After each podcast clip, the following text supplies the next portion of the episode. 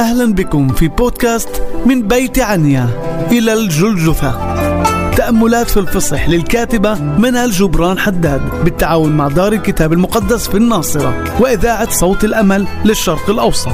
نتمنى لكم فصحا مجيدا.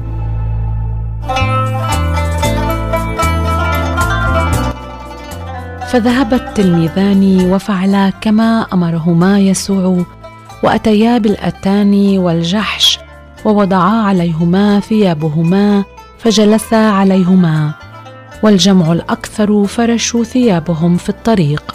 وآخرون قطعوا اغصانا من الشجر وفرشوها في الطريق. والجموع الذين تقدموا والذين تبعوا كانوا يصرخون أوصنا لابن داود مبارك الآتي باسم الرب.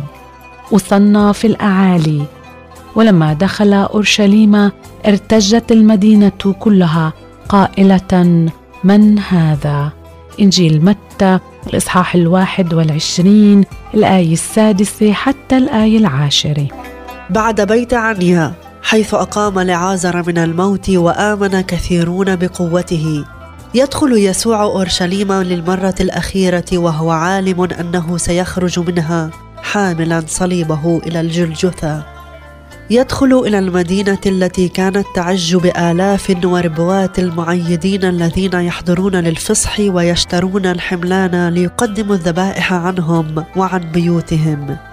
فجاء يسوع ليكون هو الحمل الذي سيقدم عنهم وعن البشرية كلها. دخل منهيا ثلاث سنوات من الجولان في البلاد وصنع الخير للجميع. فخرجت الجموع التي عرفت بمجيئه لتستقبله وترحب به وتنادي بخلاصه. لم يدخل بمركبات وخيل ولا بمواكب جنود ومحاربين منتصرين بل دخل أورشليم كما أتى إلى العالم وديعا ومتواضعا.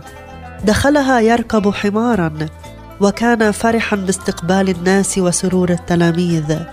أحب الجموع وفرح بهم وبهتافهم وهو عالم أن اياما قليلة تفصله عن الهتاف ضده. دخل أورشليم للمرة الأخيرة لينادي ما جاء لأجله إلى الأرض ويتمم المشيئة الإلهية المعلنة منذ الأزل أن الله سيفدي الإنسان. اوصلنا مبارك الآتي باسم الرب. نباركك في هذا الصباح يا ملك الكون. تعال واملك على قلوبنا وأفكارنا فتكون هاتفة لك ولأجلك. نهتف لك مرحبين بك في حياتنا بيوتنا مدننا وعالمنا. نريد أن نهتف لك أوصلنا بثبات وأسرار. فخلص يا رب. نهاركم مبارك. نشكركم على حسن المتابعة لبودكاست من بيت عنيا إلى الجلجثة. للمزيد تابعونا على محرك البحث على مختلف منصاتنا الاجتماعية. إذاعة صوت الأمل.